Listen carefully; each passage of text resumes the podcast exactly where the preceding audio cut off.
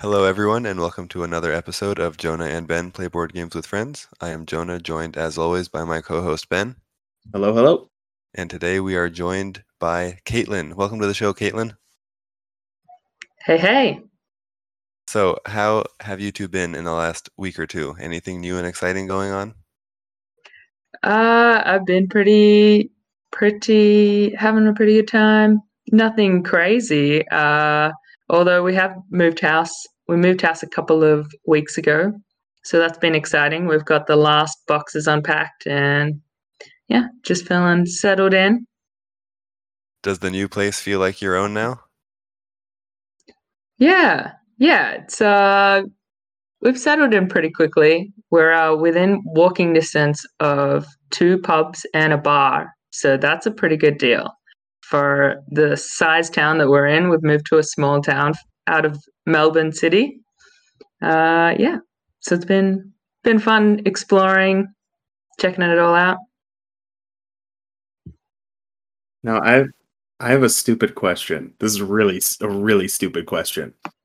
Go for is it. there a difference between a bar and a pub outside of one having food and one not having food? Is that the difference? The food thing is is probably a good pickup. Uh yeah, but I think there's also something to the vibe. Uh and and the let me think. I guess here our our pubs are usually quite old buildings on the corner of a street. Um they've been there for a long long time. Bars, you know, come and go and change and you know, they keep up with the trends, but a pub just just stays the same. Also, I don't think you dance at a pub. Yeah, that's right. There are there are lots of bars bars you don't dance at. It's more a club. Um, that's what what we differentiate anyway. Is everything a bar? Three You guys? spend much time at. Uh, yeah, we don't.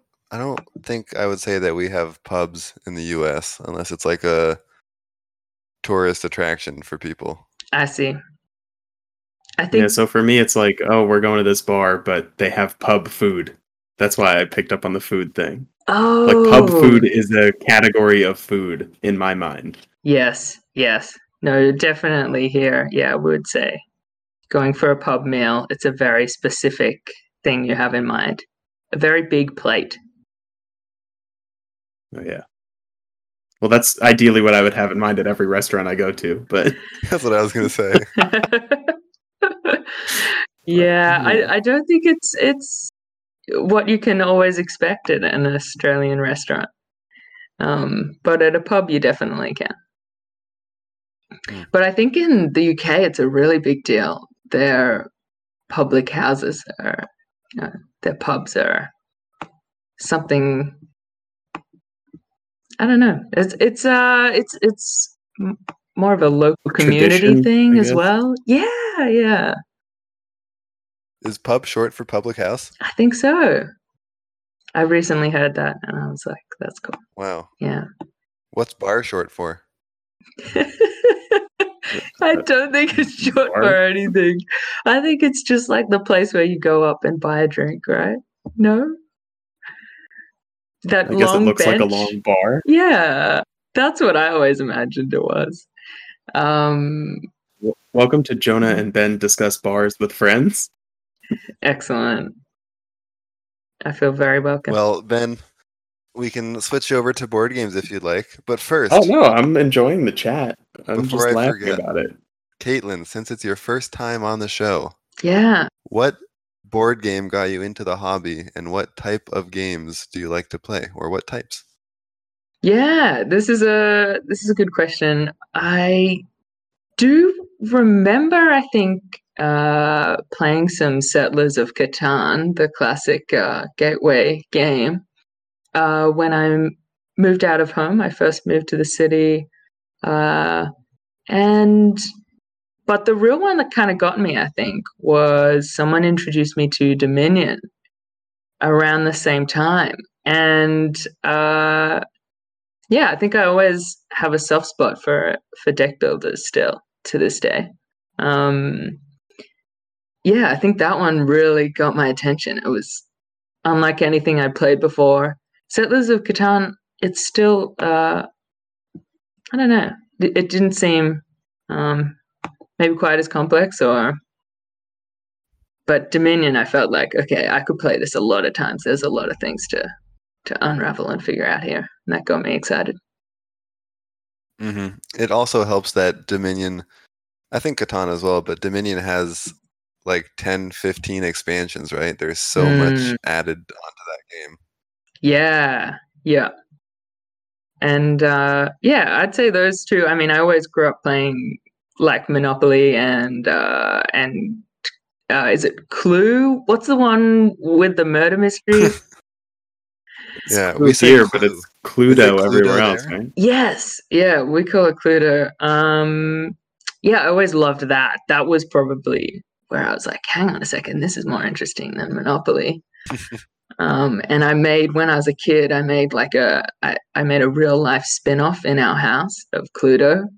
We didn't murder No way. people, but I, I-. I started hiding uh, different cards in different rooms that my cousins and and my brothers had to then find, and we had a guard that would walk the hall. It was it was great fun. So I always was interested like in in making games more interesting. I think so. I grew up with these kind of st- stock standard family games, but I was always looking for something a bit more interesting.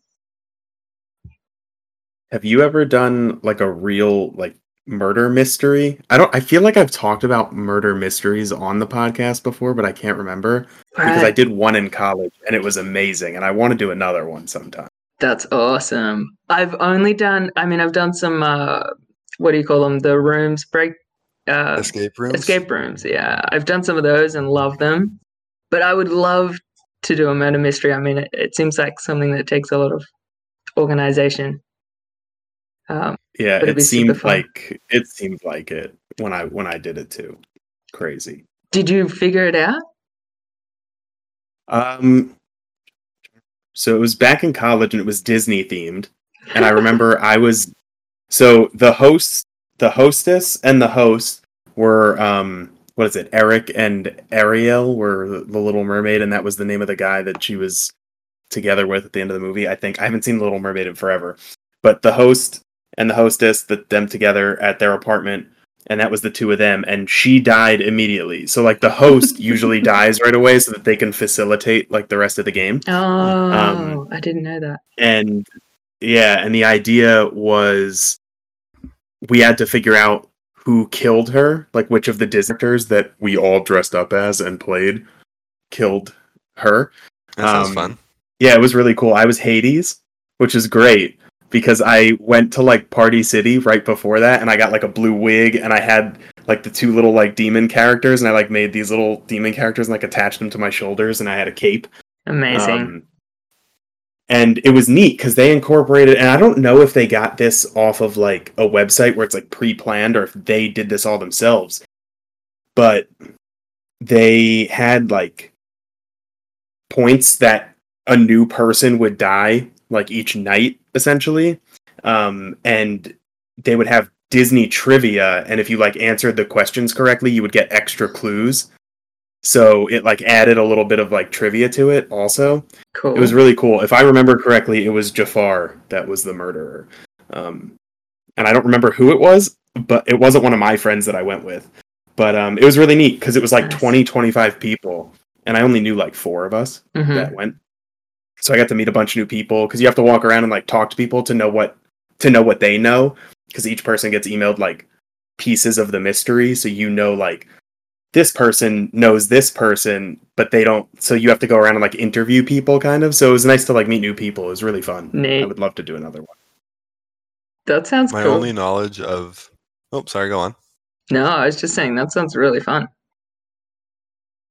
All I know about murder mysteries is that my stepbrother was an actor in a murder mystery party. So apparently, there are murder mystery events, parties where you can go and be an actor and you like have a set role that you really have to like learn in, in advance and play out. So I guess it was a more professionally done murder mystery, Wow. kind of like an neat. escape room is this whole setup. So that That's would pretty be cool neat, to though. try. That That sounds, sounds like part of the plot from that game night movie because they had they hired those people, but then it was like a real murder. So hopefully that doesn't happen to your stepbrother, but or it didn't. Who knows? Uh, Yeah. That sounds great. I'd love to think that I was meeting someone who'd come to the party just like me and it turned out that they're they're an actor and do something crazy. Yeah, that would be wild. I'll have to ask him about some of his experiences because I think he did it more than once. So maybe next week I'll report back. Yeah, that would be cool. Well, why don't we start talking about some board games? Sounds good. Um, yeah, I played a few things this week. Um, a lot of them are just quick, easy games. Um, the vast majority, and then one is a little more in depth. Um, I played two games of Crossing this week, and I don't know, Jonah, if you remember Crossing, but uh, the gist of this is that you are these little gnomish creatures, I think, um, and you are trying to collect these gems. So it's a little bit of set collection because you're there are clear gems, red gems, yellow gems, and blue gems. And you're trying to make sets, and they're worth more points if you can get a full red, yellow, blue set. Mm. The transparent gems are always worth a set number of points. But the gist of the game is that it it requires three players, so it's I think three to six. Um, and you count to three, and then on three you point at like a disc that's on the board that has gems on it. And if more than one person is pointing to that disc, nobody gets anything. But if you're the only one pointing to that disc, you take all of the gems that are on that disc. But the trick is once you have gems on your little player board, other people can now point at your player board and steal gems from you. So you need to then put your hand over your player board to bank your gems, to score them, and also to block people from taking them from you. Um, so it's like a. I seem to be on this theme of rock, paper, scissors esque games lately because they're like the easiest things to play, I feel like. Mm. Um, but it's it plays in like 10 minutes. It's so easy. And Jonah, I actually learned a new rule that I think we missed the first time we played it. But if you when you block your gems, you actually have to flip your tile over and rest for an entire turn. What does that do? So you're so in a three player game, it only leaves the other two people pointing for the next count. So you Hmm. can't you can't get more gems for the next turn, which was hilarious because it was my friend, my brother's friend, uh, myself, and my brother playing, and um, I lost as usual, but um, it was my brother and I left after uh, our friend was resting, and we still every time pointed to the same pile. Like we just kept pointing to the same pile and nothing nothing would happen. Um so that was pretty funny. Uh and then we also played this same friend my brother and i played a game of space base um so I, we've talked have we talked about space base like in depth yet Mhm.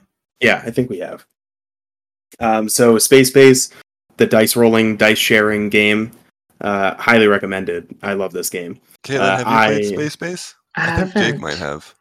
I have not had a play yet. I think I've heard you talk about it though. Yeah, I definitely recommend it. It's really fun and easy to learn. Um, but I got smacked like big time. Uh, just to give you an idea, uh, I believe. Let me actually pull this up because it's more fun to read out the actual scores to show how bad this was. Um, I lost By a lot. 41 then 29 was the next person and then i had five Oh Uh, no. so what so what was happening the whole time was i never had a good enough uh, economy to bring in money and buy things that would give me points. So the entire game i had like one card on my entire tableau that would give me points if a specific number was rolled. So i was like n- just not getting points the whole time. Um, but my brother jared had a ridiculous engine that let him like do like a triangular recycling bin looking symbol worth of actions that would get him like seven points a turn. It was nuts.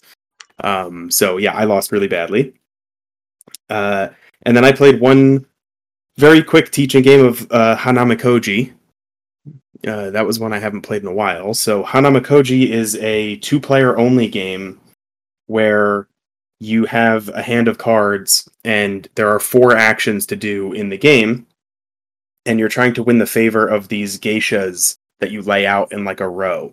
And there's two two two three three four five is the numbers on the geisha cards. And that's how many cards correspond to each one of those geishas. So to win their favor you need the majority of cards played on your side. So the strategy is to try and like play more cards on your side versus your opponent's side. But the actions that let you do that make you give cards to your opponent to have them play on their side of the board. So you strategically have to figure out what cards you are okay giving away and what cards you want to keep in order to try and win those. Um, I really like it. I hadn't played in a while, so it was nice to play again. And the art is really nice on those Yeah. cards. Agreed. Mm. Um, and then the final game that I played this week, which fits into our uh, nature games theme, it seems, is uh, Root. Uh, and Root, uh, a game of woodland might and right, is the full name. uh, this one was really interesting. Jonah, you and I played this one together with Jake and Jamie. Uh, and all of us were new except for Jamie. He had played before. Um, and this one is highly asymmetric, so each faction has like a completely different play style. And I don't really know how to how to best talk about it without it sounding like four different games because it essentially is. But um, I really really enjoyed this one. It um, my faction specifically was the Woodland Alliance, so I was going around uh, adding these sympathy tokens to the board, which let me like revolt and destroy other tokens on the board. So I was having fun doing that. So a good way to start out for talking about root is I think they even do an intro in the rulebook. It's like, you know, in this game the cats have control over the whole forest and there are other animals vying to regain power or to take power. So, you know, one person plays as the cats and then Ben, your player was the Woodland Alliance, which is the group of animals that goes around and starts rebellions in all of the clearings in the forest. And then Jake's character was the vagabond, which is just kind of this strange, random animal that goes around and does whatever they want and plays a totally different game from everyone else. And then I was the birds, which are another animal that have a really interesting twist on how they can do things. So now you can keep talking about the rebellions you started, Ben. Yeah, well, it was tough for me to start rebellions because um, I needed to have specific card types. So it it includes like suits of cards that you have to play in order to do certain actions. So I needed to have specific cards to to revolt in certain areas. But there were a few locations where I was so close to destroying like seven or eight pieces at once because my revolt action gets rid of everything. Um, and then places like a faction base for me to then spawn creatures from. Uh, but it's also super easy to destroy my sympathy tokens. So uh, Jamie was doing a really good job of quelling the rebellion, I guess you could say. Mhm. Um, and the one thing that I I had thought about after we played for my faction specifically um, was it was kind of neat how, from my perspective, Jamie and you, Jonah, had to kind of split up responsibilities of taking care of the other two players Right. because you guys are kind of the fa- the the more normal factions, I guess, fighting against each other, and Jake and I were kind of the factions coming up from the background, trying to like take over in a different way.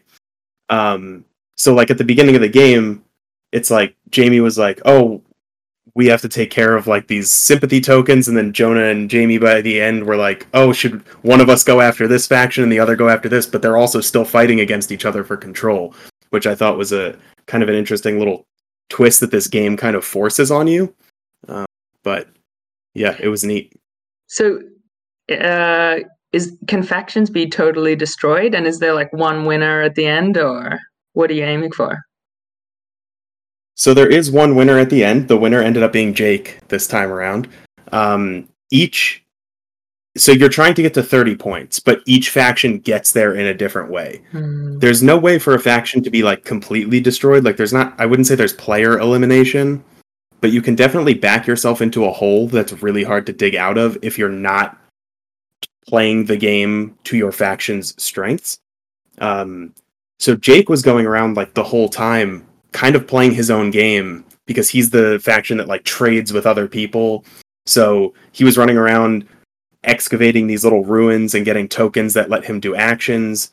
But then if other players crafted actions, he could come over and assist us by giving us cards in order to take those tokens to let him do more things And get him Um, points. and get him points, which is actually how he won the game. Um, because he did not give favor to Jonah's faction until the very end of the game. So he only had one action left and only needed one point to win. And the more you aid people, the more actions you need to take to give them cards to get points. But because he had never aided Jonah that game, he only needed to use his one remaining action and his one card to gain a point and then win Neat. off of that. Yeah, so. so- Jake had 30 points. I had 29. I was almost there. I was, oh, So close. I and I had 25, but I was one turn away from winning. So I was like sitting there silently saying like I was just like mad that he hadn't aided Jonah during the game, but then as Jonah pointed out later, that just meant he would have had another point earlier in the game. So it wouldn't have changed much. But I was literally one turn away from being able to just swoop in and kind of like place tokens and get points. Um, and then Jamie was trailing behind. Is it often a close game? Have you played a few times or? So this was all of our first games except for Jamie. Jamie's played it a lot of times, and he said that most of the games are reasonably close because a big thing in this game is you have to kind of keep the other players in check because you know you can kind of argue that this one faction is strong, but that faction is strong because no one else paid attention to them the whole time.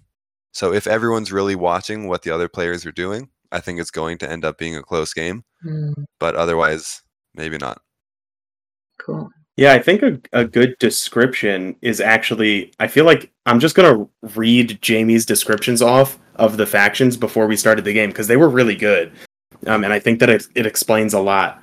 and then i Um, want to describe to caitlin and to everyone but specifically caitlin because i think you will like this how the birds work and Yeah. i played as the birds Cool. Okay, so uh, the cats they start with loose control of most of the map. They need to try to hang on to that control. They are the most mechanically straightforward, which as somebody for me, I was watching the whole board. So I came away from the end of the game saying I think I could play another game as another faction and understand how to play, like rules wise. Um, I would agree with that statement because they seem like they just take an action, create resources, use those to create more buildings. The birds. They start with their power concentrated in a corner. They need to aggressively expand. Each round, they add an action that they also need to take each subsequent round, and if they can't, they get punished. Do you want to explain now or after the whole thing, Jonah? uh, run through the other ones and then i'll do a deep dive on the birds really Okay. quickly Woodland I had Alliance. bird-filled week with root and wingspan Yeah. Uh, Woodland Alliance was me. Uh, they aren't on the map at the beginning of the game. They have the smallest military presence throughout the game, but they can disrupt the birds and cats in other ways and have the most potential for explosive plays. Uh, which is pretty true because those sympathy tokens, I can revolt and then place a base, and then I can spawn new creatures, send them to other clearings, and then kind of essentially kamikaze them to create more sympathy tokens. So I was able to kind of like spread out. It was tough for me to do at the beginning because it's hard to defend those sympathy tokens because you can attack them. Um, and without spawning creatures, which a base is required for, I had no defense. So in the beginning, it's hard to get going, but once you get going, you can really pick up. Uh, and then the Vagabond, which was Jake, they control a single pawn instead of an army. They get actions based on items they can find on the map, or they can trade with other players to get more actions. Their strategy revolves around when to help other factions and when to turn on them. So I think those are really, really accurate, and I think those are great descriptions, and they should put them in the rule book. Way to go, Jamie. Very good. So jamie's the best all right you ready to hear about the birds caitlin I'm ready. All right. So before I talk about the birds, I have to rewind just a little bit. Ben mentioned that there are suits in this game, and on the map there are 12 clearings, and there are three different types of clearings. There is a bunny clearing, a mouse clearing, and a fox clearing. And the four types of suits of the cards are bunnies, foxes, and birds. And the bird suit is just the wild suit. So it can do stuff in any type of clearing. As the bird player, I have a board in front of me that has four actions on it. They go recruit, move, battle, build. And I will start with a bird card in two of those. So let's say I start with a bird card in front of recruit and move. That means on my first turn, I can recruit into any type of clearing and then move from any type of clearing that I roll to another because I have a bird card, which is a wild card, in each of those slots. Each turn, I can put one or two new cards into that tableau to add to the actions that I take. But the issue with that is that if I ever don't take an action that I'm required to take, my whole thing just like blows up and I go into turmoil. So the bird cards are really great because they're wild and you can do whatever. But if I put down a bunny card in the battle slot, you know, that's going to be great because I'm planning to go battle in a bunny clearing right now. But next round, I also have to find a bunny clearing to battle in, and I also have to find this fox clearing to build in, and you just kind of make this program that has to repeat and grow every single round. And the moment that you can't do something you're required to do, you have to wipe all the cards, you lose some points, and it blows up in your face.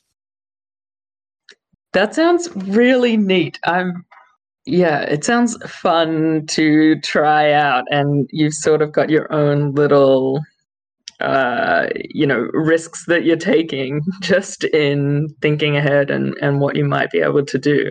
So if you ever can't do something are you not allowed to do anything in the in the program? That's a good question. So, the moment you get to the point where you can't do something that you are required to do, you go into turmoil, which means until that point, you can take all of the actions. Ooh. So the the round that I went into turmoil, it was because I couldn't do something in the build stage, which meant I was still able to do my recruit and my move and my battle and one of my two builds. And then once I reached that build that I couldn't do, I said, "All right, I'm done." So I was able to do stuff first, which was really helpful. got it. and I had a lot of fun with that faction. And just like Ben said, he thinks he can play as any of the other factions.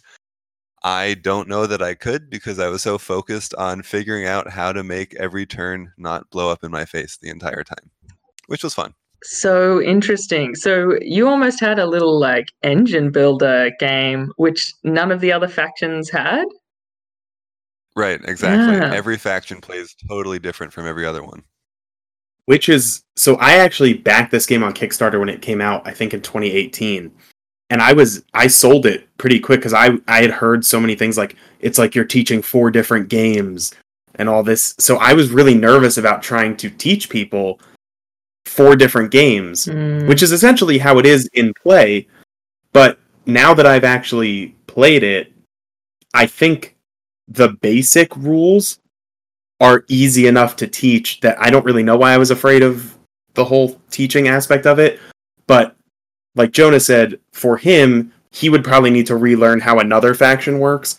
But for me, as someone who spent the game watching every other faction and trying to pick where to go, I wasn't focused so much on myself. So I understand what Jonah was doing. So I feel like I could go and play that faction. I might not understand the strategy and I might screw up way faster, but I feel like I at least have the basics down. But I see where he's coming from.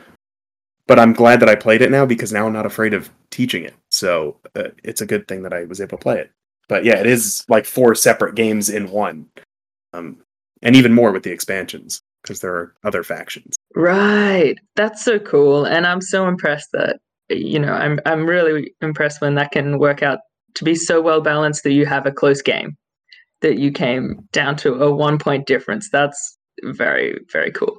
Um, do you think the other factions had a similar experience, or was it just your faction that was learning everyone's moves? I mean, did the vagabond have to kind of keep an eye on everyone else?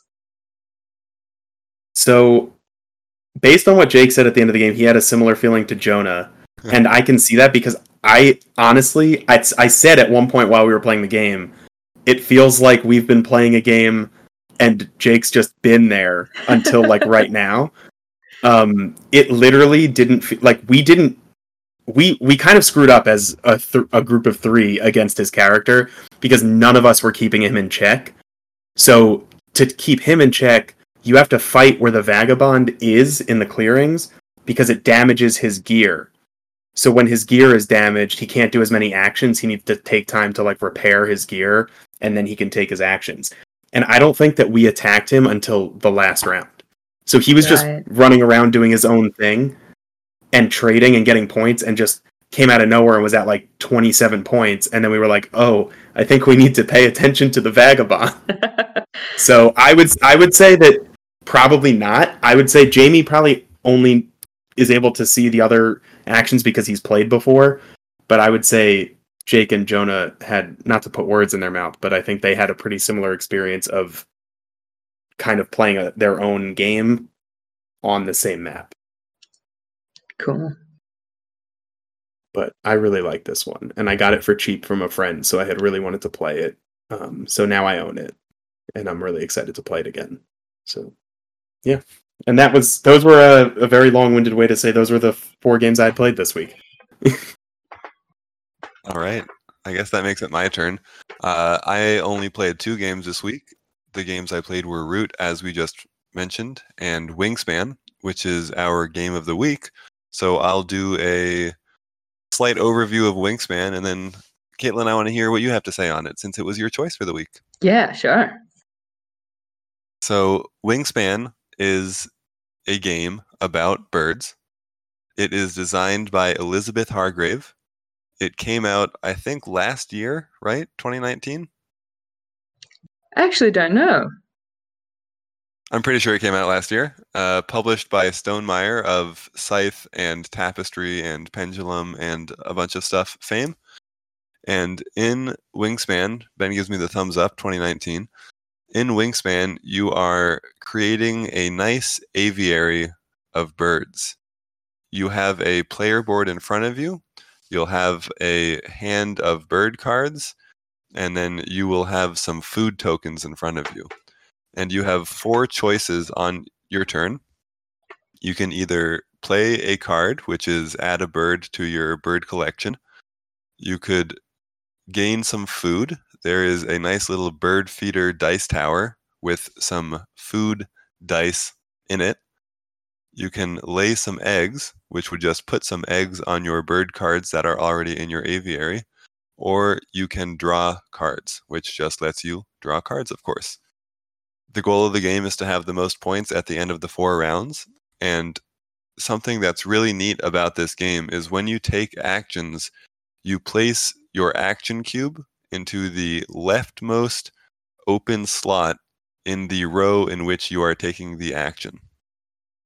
So if you are taking the lay eggs action and you have two bird cards there, you will put your action cube to the right of that furthest over bird card, which is the leftmost open slot in that row. You do the action on that uh, rectangle, on that spot. And then what's really cool is that action cube slides over to the left, stopping at each bird card before it hits the left side of the board. And each time it stops on a bird card, if that bird says when activated on it, you do that activation and that can help you get more food or points or cards, a few things. And it is very much an engine builder. You start out with nothing in front of you, and then slowly and surely you get more and more things with each action because, you know, turn one, if you want to lay some eggs, you can't because you don't have any birds there. turn four, you want to lay some eggs. You lay eggs on this card and that card. Then you slide over and you do this activation. You slide over and you do that activation. And you really feel your turns start to grow. So I think Wingspan does a really great job at uh, crescendoing, if I can say that. And another cool thing to it is there are round end tiles for scoring purposes. And when you score those tiles, you will put one of your action cubes on the position in which you scored, so first, second, third, or fourth, which then means the next round you have one fewer action to take. And then on the second round, after you put your action cube there, you'll have a, another fewer action to take. That's uh that's wingspan. So Caitlin, now you can talk about it. yeah, I think you you're right about those two like really neat um mechanics. It means so you've got four rounds and that last round is almost you almost have half as many uh turns as the first round. So it's so quick. The first few games it really took us by surprise just how much that flies by because by that time you're quite excited about the engine you've built and all the things you can do. uh, but you've got to really, you know, wrap things up and be quite targeted. You've only got a few turns left. Um, so yeah, it gets quite interesting. Um, and I think as it's good to note as well with each of those action rows, they they align with uh, like a habitat, like a bird habitat. Um, and that works out really neatly. So only certain birds can go in that habitat.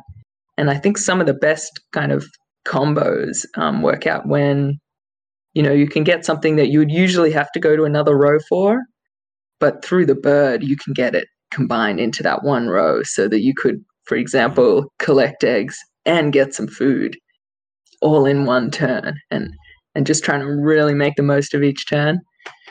But yeah, Wingspan, I am just absolutely blown away by the impressiveness of this theme, how cohesive it is in all of the aspects of the game. It's every card is unique and every card represents a real bird. Uh, and kind of, I guess, the powers or, you know, the characteristics of, of that card are pretty accurate to the real life bird. So it's, you know, it represents what type of nest that bird actually has, how many eggs that bird usually lays um, compared to other birds. Uh, you know, the actual wingspan, the actual name. It's got a fun little fact about the bird at the bottom. Yeah, I think it's really, really nice how that's worked out and which habitats it lives in. Yeah, the fun facts are wonderful. I was just going to chime in on the egg thing because in the rule book it says, you know, well, in the game each bird can only hold a certain number of eggs on the card. And the rule book says the number of eggs on each card is scientifically proportionally correct. So, you know, if a bird can only lay 15 eggs in the real world, that'll be scaled down by the same rate as another bird that can only lay 5 eggs in the real world. So they really thought about everything with all these cards. It's beautifully illustrated, the scientific name, you know, the regions, and the fun facts. I mean, did you know that the oldest known wild Canada goose was 33 years old? Wow. I did not know that. That's great. And uh, yeah, a fun way to kind of like fill in those natural gaps in in a game where someone's thinking too hard. I'll just pick up a card and be like, "Hey, here's a fun fact for everyone else." Um and yeah, I think I think another thing I really appreciated the more that I've played it, I started to be aware of the actual actions on the bird, how realistic those are to the type of bird that that is in real life. So, for example, the crows and the ravens, usually their power is around taking eggs from another bird and converting mm-hmm. those into food, which is pretty accurate because those birds actually steal birds from other, you know, other nests and eat them like there are birds that eat eggs as one of their kind of foods.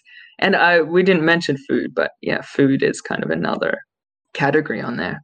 So I think it's it's very impressive how yeah those actions have also aligned the birds of prey are another one. So they take when you land on a bird of prey, you can take a look at the deck, uh, take a pick a random card from the deck, and see if it's got a smaller wingspan than the bird of prey.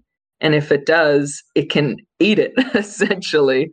Um, but it puts it puts the card behind that card, um, and that tucked card then gets your point at the end of the game.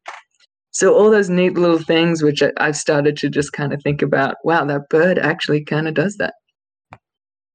Yeah, and the for the birds of prey, the wingspan size that can be tucked changes as well. So one of them is, you know, you draw a card if it's 50 centimeters or less. The of the wingspan is 50 centimeters or less, it can be tucked. But another bird of prey will say draw a card, and if it's 75 centimeters or less. So they really thought about the sizes of the birds, the type of birds, and all of that. So yeah, it's really cool. Totally.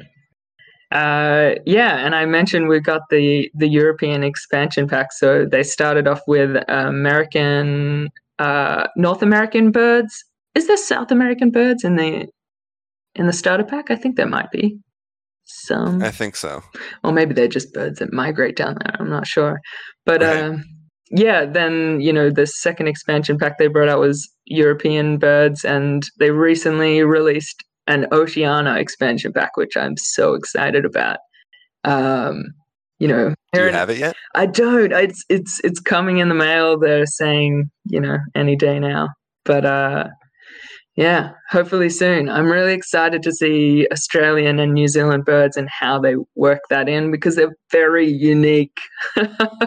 you know, right. Australia and New Zealand are islands, so you get these very strange animals uh, here, and I'll, I'll be interested to see how they work that into the game and sort of these existing structures. Um, yeah, and sort of bird species groups that they've got going. Wonderful. And Ben, you have not played it, so we will have to uh, tell you all about it even I, more. I do have a question because you guys are like selling me on this game like right now. Like this, it really. I so I owned it back at I like the very beginning. Say later though, Ben. So don't okay. make a purchase just yet. I'm not making a purchase. This is not one of those hear about it and buy games. But my question is, what I don't want to put like board gamers into categories, but like what category of board gamer would you recommend this for? Like, is this a good like beginner beginner in air quotes board game? Is it easy to teach? Family. It, family? Mm. Okay. Well I just didn't know if you thought it's like too difficult for somebody who's like yeah hasn't played more niche board games yet. I... So last night I taught this oh sorry, go on. Yeah, I think that's okay. a really good question. I'm going to let you answer first, Jonah, but yeah. Okay, I was just going to say last night I taught it to my cousin and his fiance, and they do not play board games at all. And they were able to understand it after, you know, like two or three actions. They saw how everything worked out. And the nice art, um, interesting theme it's much more palatable than a lot of the board games that we normally play. You know, someone who doesn't play board games if they come in and see oh, okay i'm going to trade this blanket for some wine and then sell it further down the mediterranean that's not that interesting but oh look at this cool bird and you know jessica was saying oh this is my dad's favorite bird and so it's really evocative for people so definitely it can be played by new players and it's a family game wait what's jessica's dad's favorite bird oh god i thought it was like a well now we need to know this is blue-chested nuthatch, I think. I'll have to look. Oh, these are names cool. that I would, I'm too immature for this game. but it's pretty cool. You actually do start to learn the names of them. Uh, that's why I'm excited to have the pack for Australia because I'll actually, you know, recognize some birds and start to see them. It's kind of educational in that way. Um, yeah, but I agree. I think they've t- tried to target it. So I think they're targeting. I think they're targeting bird watchers, uh, people that are already interested in something that's not bird ga- board games and bird games, and uh, bringing them into this bird game, right? Uh, yeah. So it worked quite well. I was surprised uh, at you know how many people were up for giving it a go that don't usually play um, strategy board games. Um, so it worked really well as a family game, which shocked me. Uh, it is a little bit challenging. I I would give that caveat. There's in the, in the scorecard at the end, uh, you're kind of adding up about seven different ways to score points, and for some people, that's a little bit overwhelming. Um, not really knowing how to pick an aim. Uh, but I think if you kind of teach it to people as just try to get as many birds on here as you can, they start to pick it up. Um, and it's quite it's got quite a visual way to learn the game in that you go move your tokens across the rows. One thing that I do think could have been designed better just because I taught this to Jessica and then I taught it to my cousin and his fiance. And the first game with Jessica, she ran into this issue. And the second game, they ran into this issue. On the top row, it is a very small row that says play a card. And then on in that row there is an egg or two eggs over the columns. And that is to show that when you place birds into those columns, you have to pay an egg to put a bird there.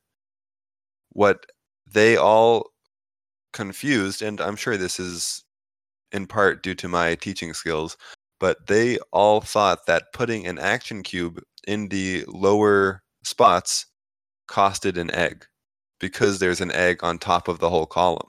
So I think that design or that layout, that graphic design could have been a little more clear. Yeah, we ran into a similar problem where uh, because that row looks different to the other three rows, it was quite hard to get across that that does work exactly the same as an action. And yeah, I had a few times people wanting to, when they played a card, go into that row where they were playing it. Or if they were coming along the top, not really recognizing what that egg did mean. Yeah, right. I think that that connection for sure it makes it a little bit trickier.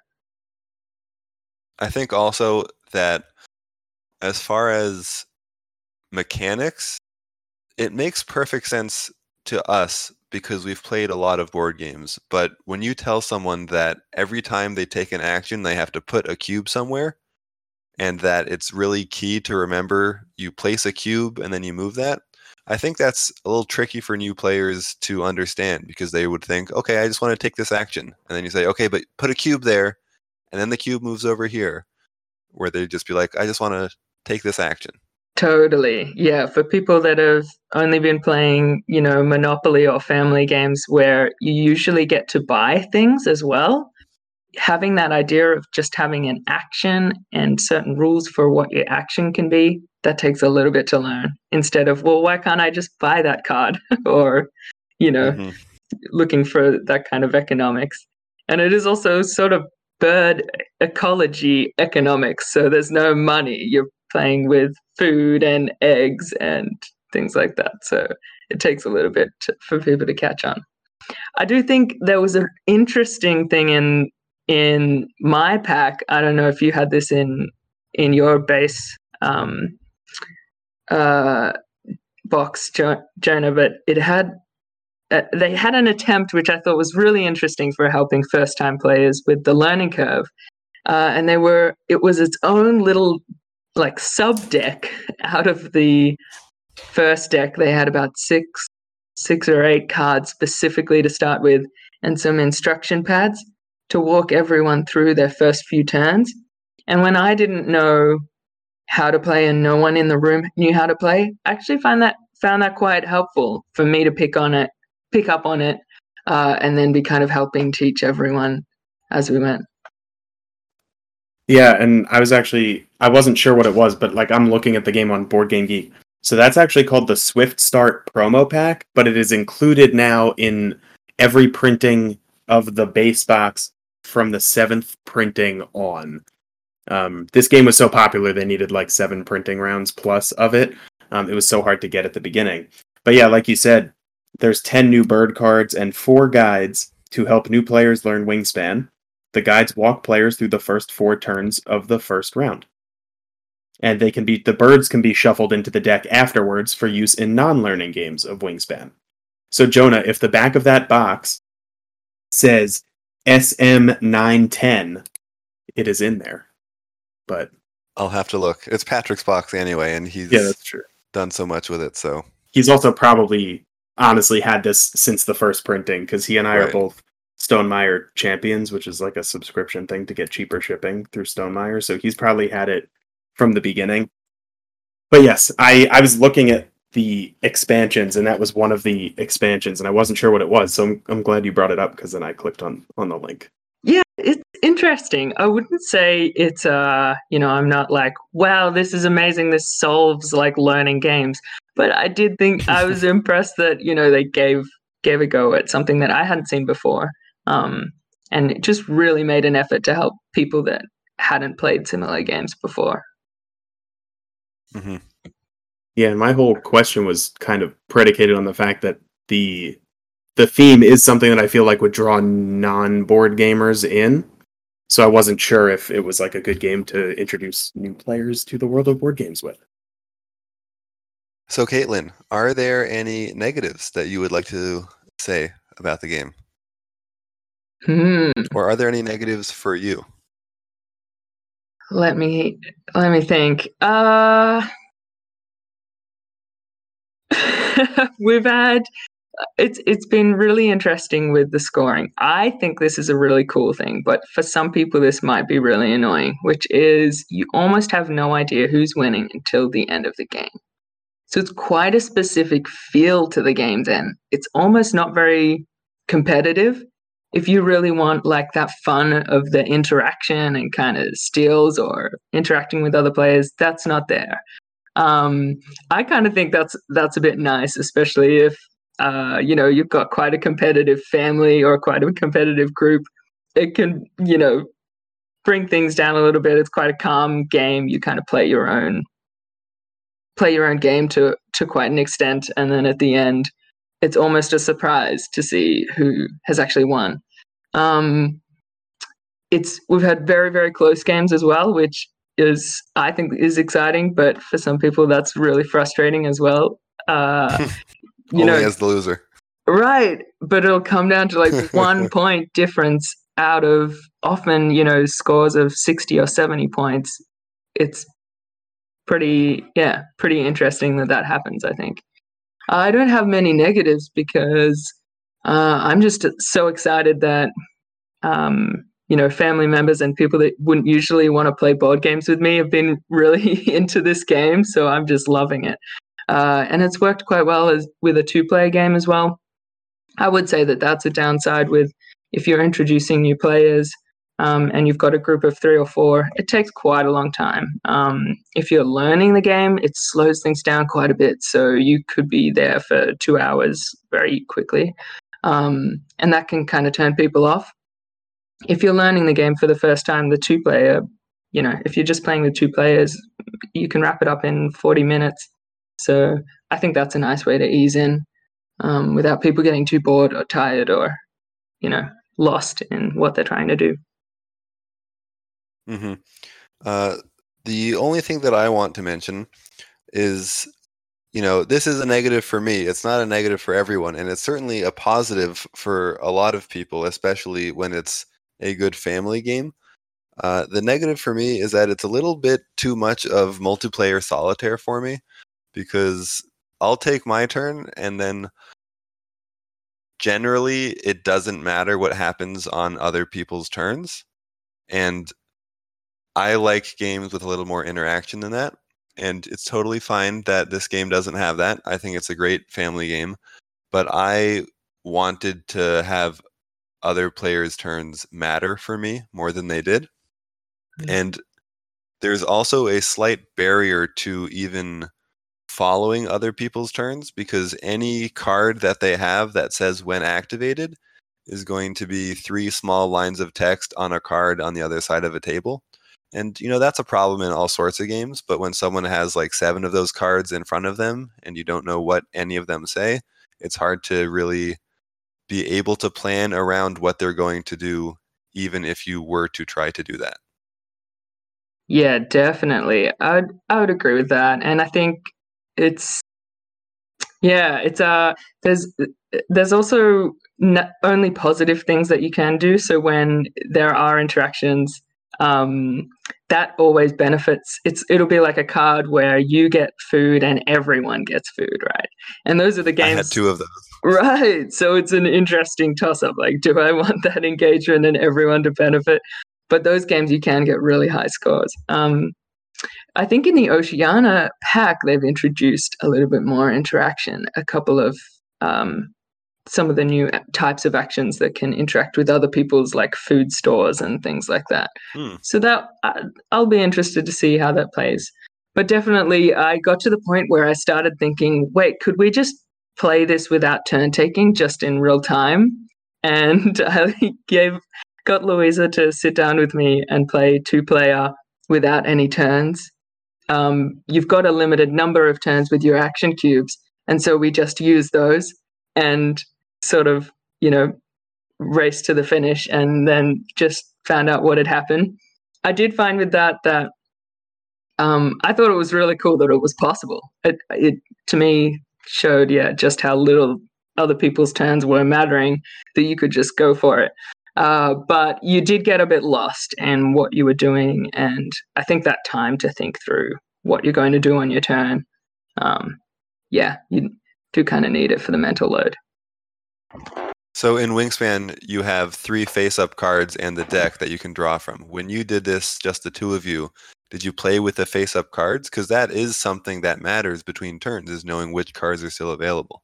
That's right. So when we played that, that was one of the rules we adjusted where what we did was uh, usually you have to wait until the end of your turn to refresh those three. And we would just say whenever you want, you can refresh those three. Um, the other thing that you interact a little bit is the dice, um, the food right. dice. And so we found that a bit interesting. You'd sort of grab for the food dice um, and try to get what you could or or re-roll when you wanted to. Um, yeah, but it's yeah, I'd say that's a fair criticism because it it starts to feel like you're really in your own in your own zone with your own flock. That's right. Well, since we're talking about nice birds and bird themes, Shall we talk about a few other games? Oh, Jessica just texted me. Nuthatch. That's her dad's favorite. The white breasted nuthatch is her dad's favorite bird. Excellent. Always faces down the tree. Anyway, um, why don't we talk about some other games with some cute animal themes slash nature themed, maybe? So Sounds we good. already covered Root and Wingspan. Um, another one that is similar to these in a oh I don't know how to put this the same like maturity level of theming and like nice cute art or nice well done art I guess is what I'm trying to say here is evolution. Evolution is a really cool game where you play as different species and you have cards to uh, evolve your animals through natural selection, I guess you could say. And you'll be able to add horns to your predator or a hard shell to your uh, vegetarian omnivore. That's the right word for animals. uh, so evolution is another great family friendly animal game. Cool. Is it a card game?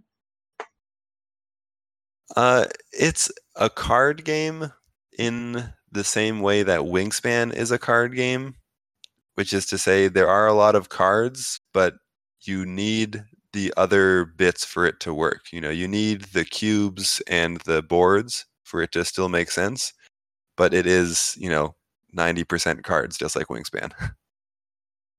Nice. I've never played it before. Oh, you haven't? It's good. There's the sequel that I think I played in Melbourne one time. It's Evolution Climate, where they added the world temperature to it, and of course, different weather. You know, temperature and weather is climate, so no need to be redundant here. But they added traits to the animals that depended on the weather.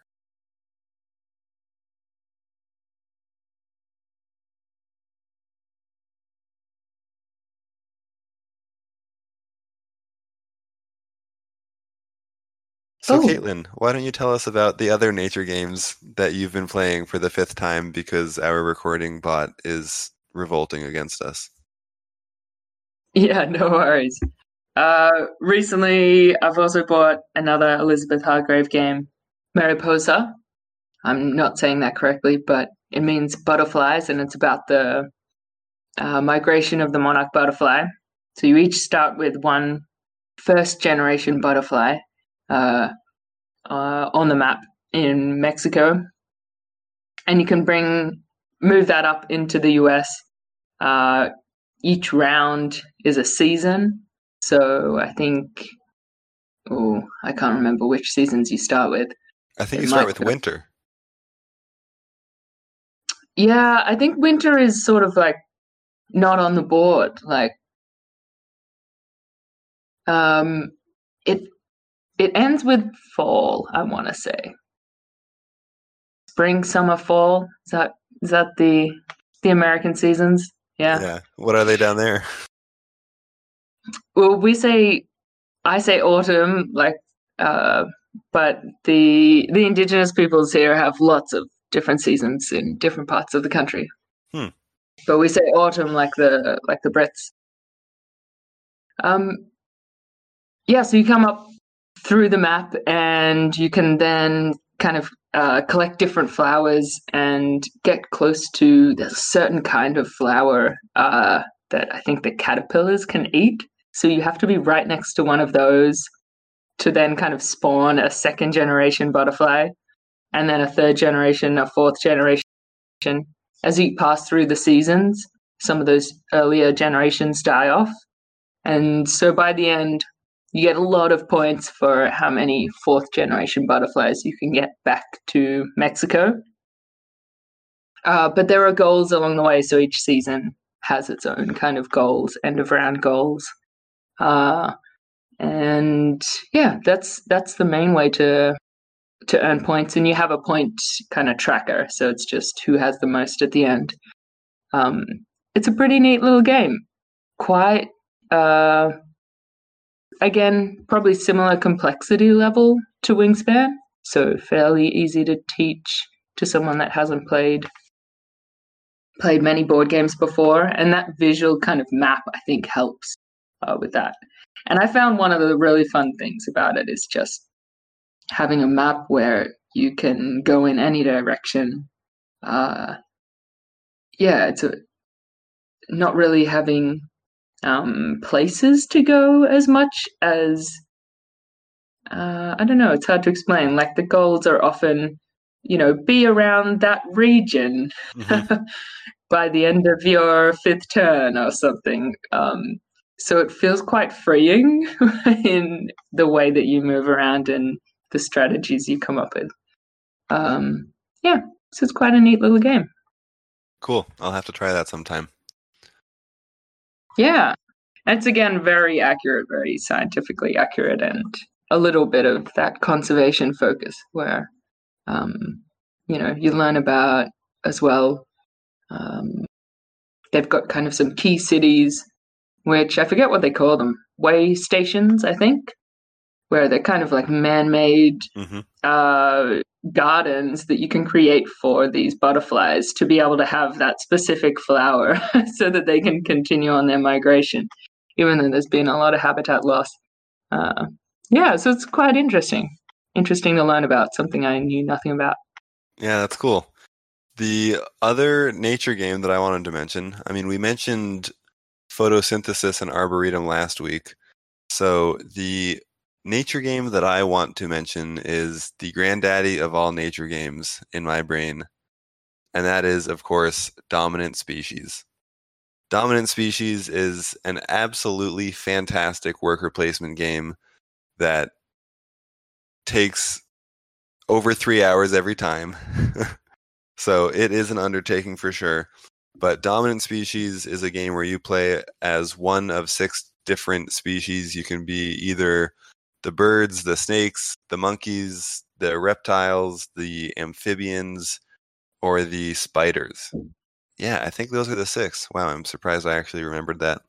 Uh, Dominant Species is a really cool worker placement game that has speciation and glaciation and all these real world things.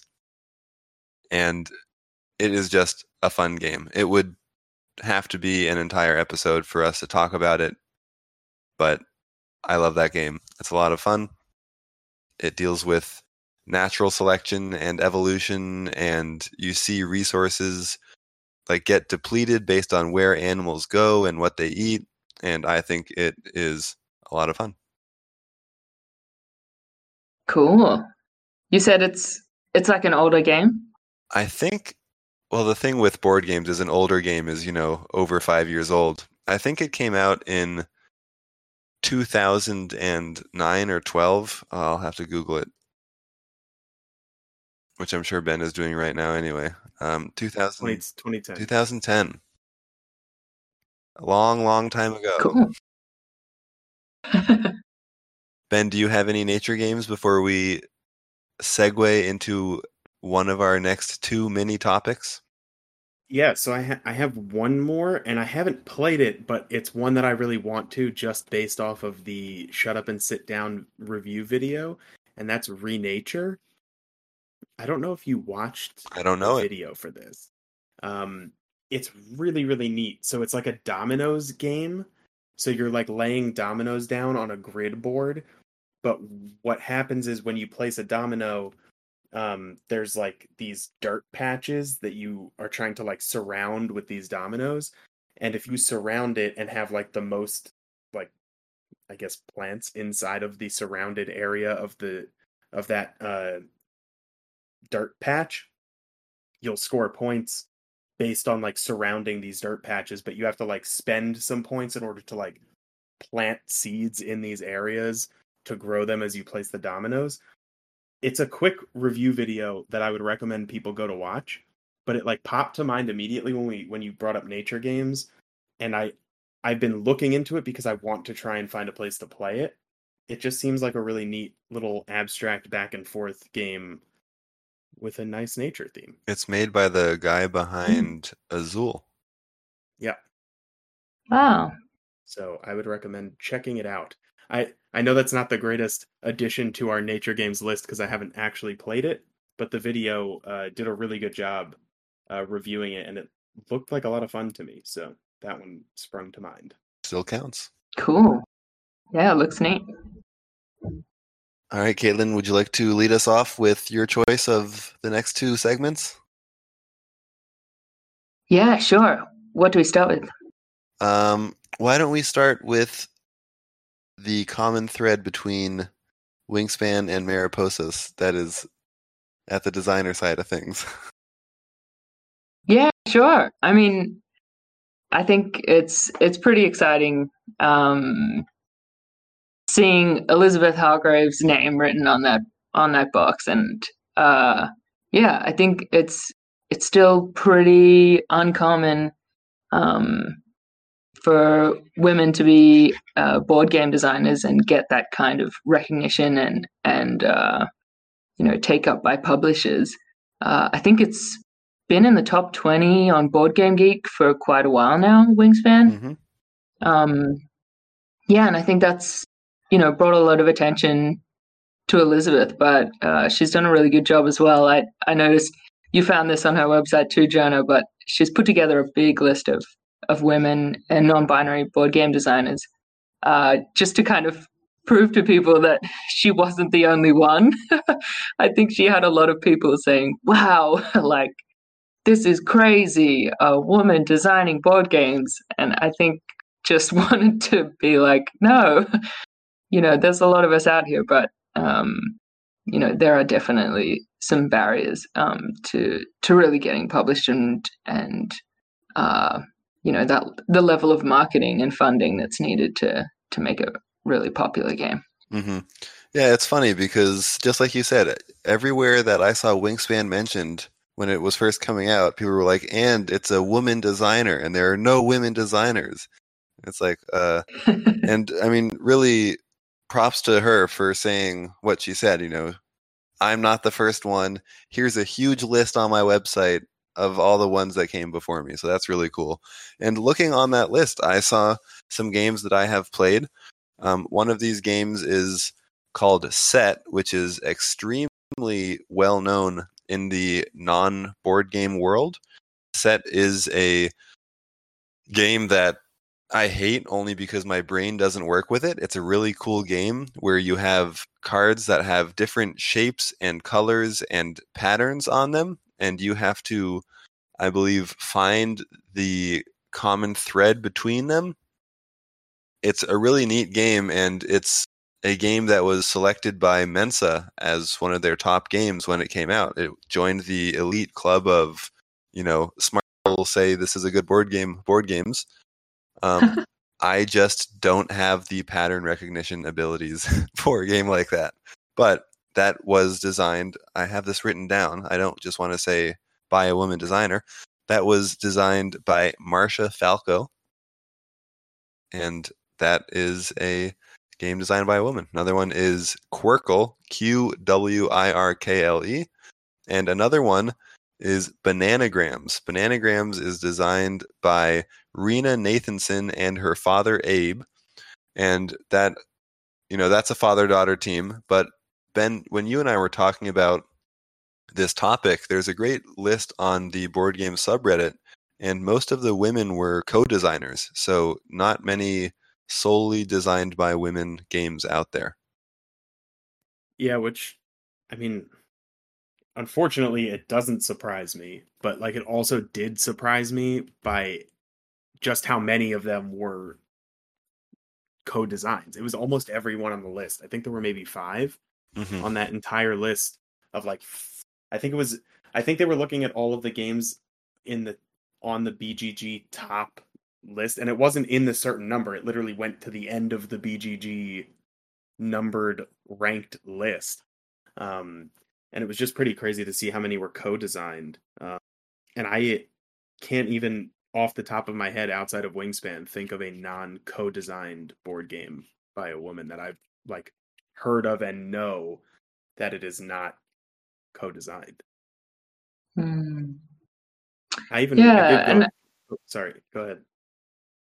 Oh no, I was gonna say I actually sat down and I went through my BGG collection and I clicked on every single game that I own, and I own a lot of games. I clicked on every single game, and I only have one board game that was even co-designed by a woman in my entire collection wow.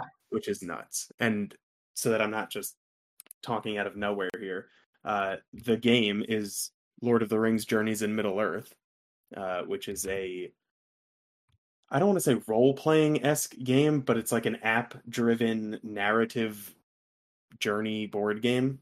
Uh, and the it is co-designed by Nathan Hajek. I, I'm gonna murder some of these names, but it's co-designed by Nathan Hajek and Grace Holdinghaus, and that's the only game that I own that is designed in even in part by a woman, which is crazy to think that I have all these games and there's only one in my entire collection. That is that is pretty crazy. But, but yeah, I think one thing that's been good, hopefully, um, coming from Wingspan is just proving to publishers that you know we need women designing games. There are a lot of people that want to play them, um, and yeah, I think Elizabeth Hargrave's spoken really eloquently about this, but I think there are barriers that she's found um, just to becoming a designer um, and starting out in that.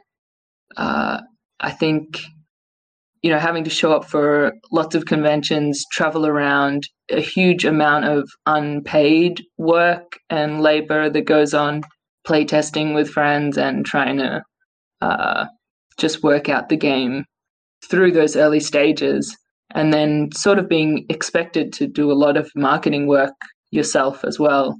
Mhm. Um, yeah, I think it's yeah, there's it, those kind of barriers that make it difficult for everyone make it especially difficult for um, for women and and uh, you know lots of other lots of other people that um, may not have that free time as much or may not have the resources and just the money to be able to travel around and do something like that um, before getting paid, before ever seeing a paycheck, you know.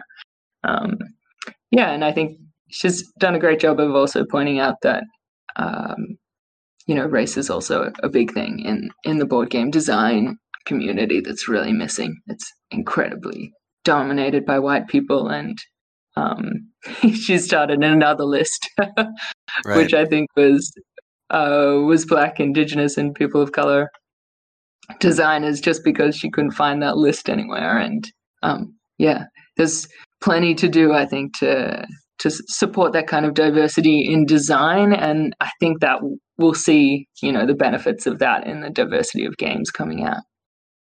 Definitely. And, you know, this is a stupid comment, but I'm going to make it anyway.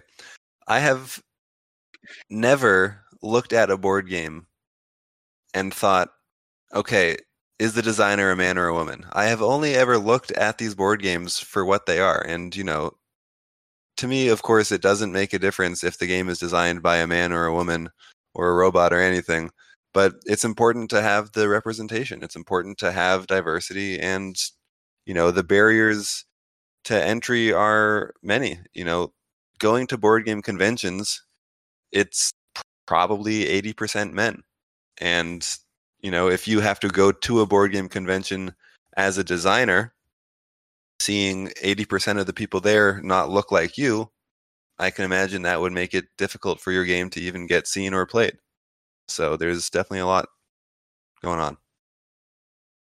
Yeah totally but yeah, great to see people starting to have that conversation, and also I think the direction that she's taken it in those those conversations, saying, you know, there's a lot of other people out here that are wanting to design games. Give them a chance because uh, they're going to be great games. All right. Next topic, Caitlin. this is the one that well, we won't John, be able to weigh in on too much.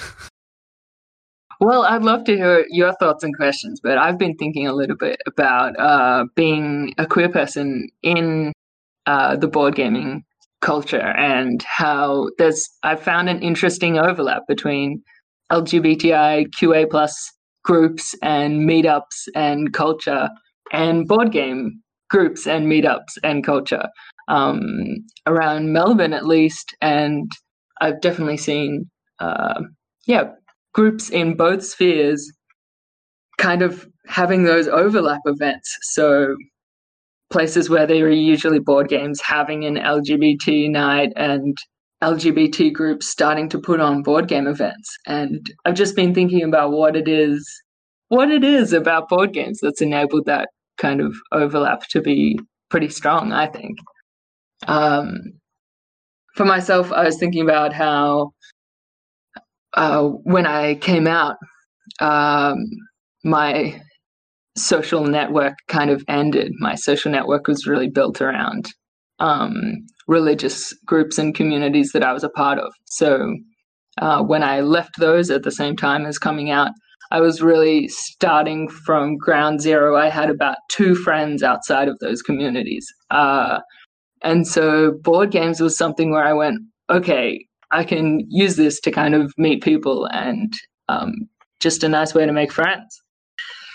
And it proved to be just that. I think it's um, yeah, it's a it's a really nice way to make friends. Um, and for queer people, I think uh, there's lots of reasons to that board games are kind of an appeal. Um, there's a lot of flexibility um, when you're playing a board game uh, in kind of who you are and and your um, your identity as a player is often something that's a part of the game. Um, I mentioned this to you earlier, Jonah, that you know similar to computer games as well. There's that appeal of you know often you can play as a different gender or a gender that you don't necessarily present as. Um, you can mix, you know, you can switch or you know be yeah, be lots of different people in a game, and that's kind of an accepted part of the fun. Uh, there's no one kind of restricting who you are in in a board game. I have heard, you know, that that there's still quite a need for. Um, I know there's still quite a need for more kind of queer representation in board game art, mm-hmm. um, for example. But I think just that baseline, you know, part of a game and part of play, which is, you know, being able to kind of be someone different from who you are. I think, yeah, I think that's a really appealing part of board games and um, something that is really queer. it's a queer thing to do to kind of pick up a card and say, okay, I am this person with this name and this gender now um, for the for the next hour. I, yeah, I think that's that's really cool. Yeah, when you sent me that message the other day, I I had a oh wow moment. I was just like, this is a really interesting point, and I had never thought about the hobby in that light. You know, I've played all these games tons of times, and just thinking about being someone else for that hour or two is really interesting. And you know, it could be an escape from who you are every day, and that could be something nice. And you know, there are games that it's just it's fun to let go and be part of the game and be that different character. So you know, Jake's favorite game, Broom Service. You know, you can hold up this witch, this card and say, "I am a brave witch. No, I am a brave mountain witch, and I'm going to take my potion over here." And it's you know tons of fun to just be that other person for the game. Yeah, definitely. I think that's a really fun part of part of games.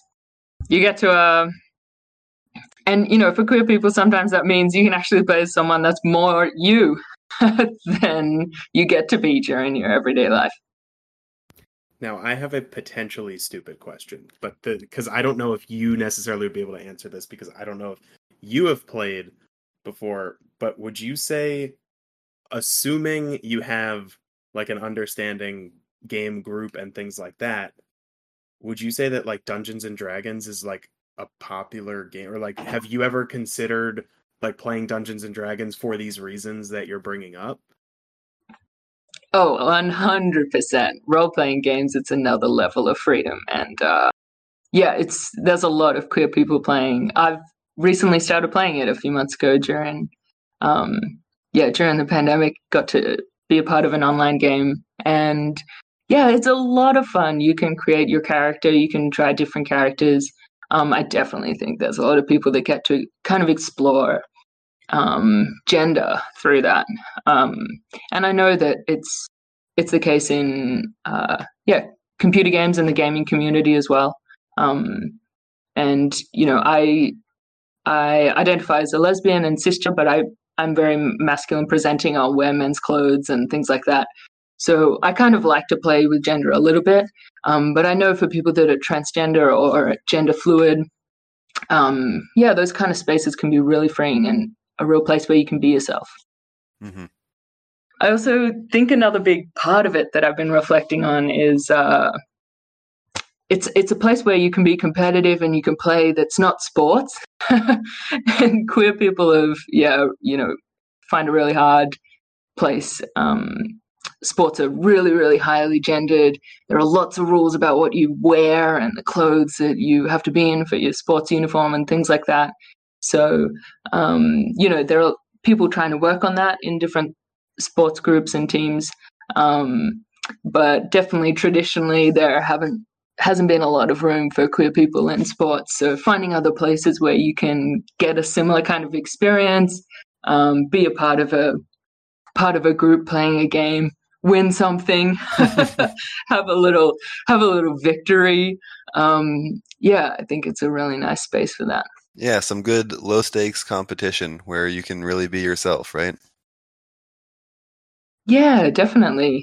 Um, and I have found it a fairly safe place for me personally. I think everyone has different experiences with who they meet at sort of board game catch ups and things like that but I've definitely found that um, I'll often spot another couple of queer people in the room. I feel pretty comfortable wearing whatever I want to wear.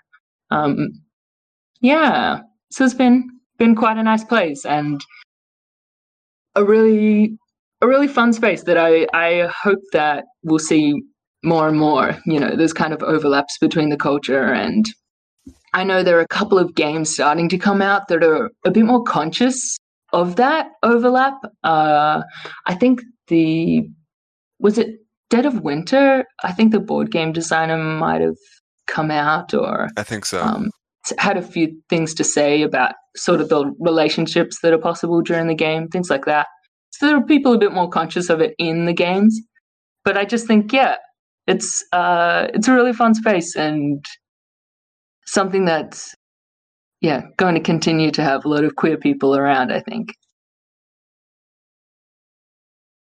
Yeah, just a really quick thought. Um, well, not really a thought, but an observation. But I know, and I don't know if it's just in America, but I know that Fog of Love, which I don't even know if that's an American exclusive game in the first place, but I know that they've come out with like a man and a woman on the cover, a woman and a woman on the cover, a man and a man on the cover. So they have like different box covers for people who identify differently, which I thought was really neat when they started doing that. Yeah, that's really cool. Having some more representation. Um, yeah, that's definitely exciting. And yeah, I don't know. I think people are getting more aware of it with with the art for sure. Um, because there's definitely some looks that are sort of identifiable as as sort of queer. People that aren't queer will sort of say, "What do you mean?" Like, you know, it's just a character. We just drew it. There's, you know, we didn't intend to draw straight characters um, or cisgender characters. But I think that you know, if you hire a queer artist, they'll be able to, you know, draw a real diversity of people, and it'll be recognizable, recognizable to to LGBTIQ people. Um, yeah, so it definitely comes across and makes you feel. Oh, it's always nice to feel a little bit represented. Mm-hmm.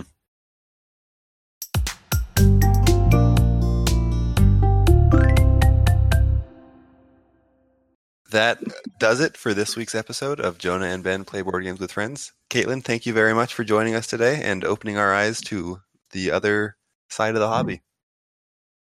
You're so welcome, and thank you for having me. Oh, it's been a pleasure. And you will have to thank Louisa yourself for the great music throughout. I will do that.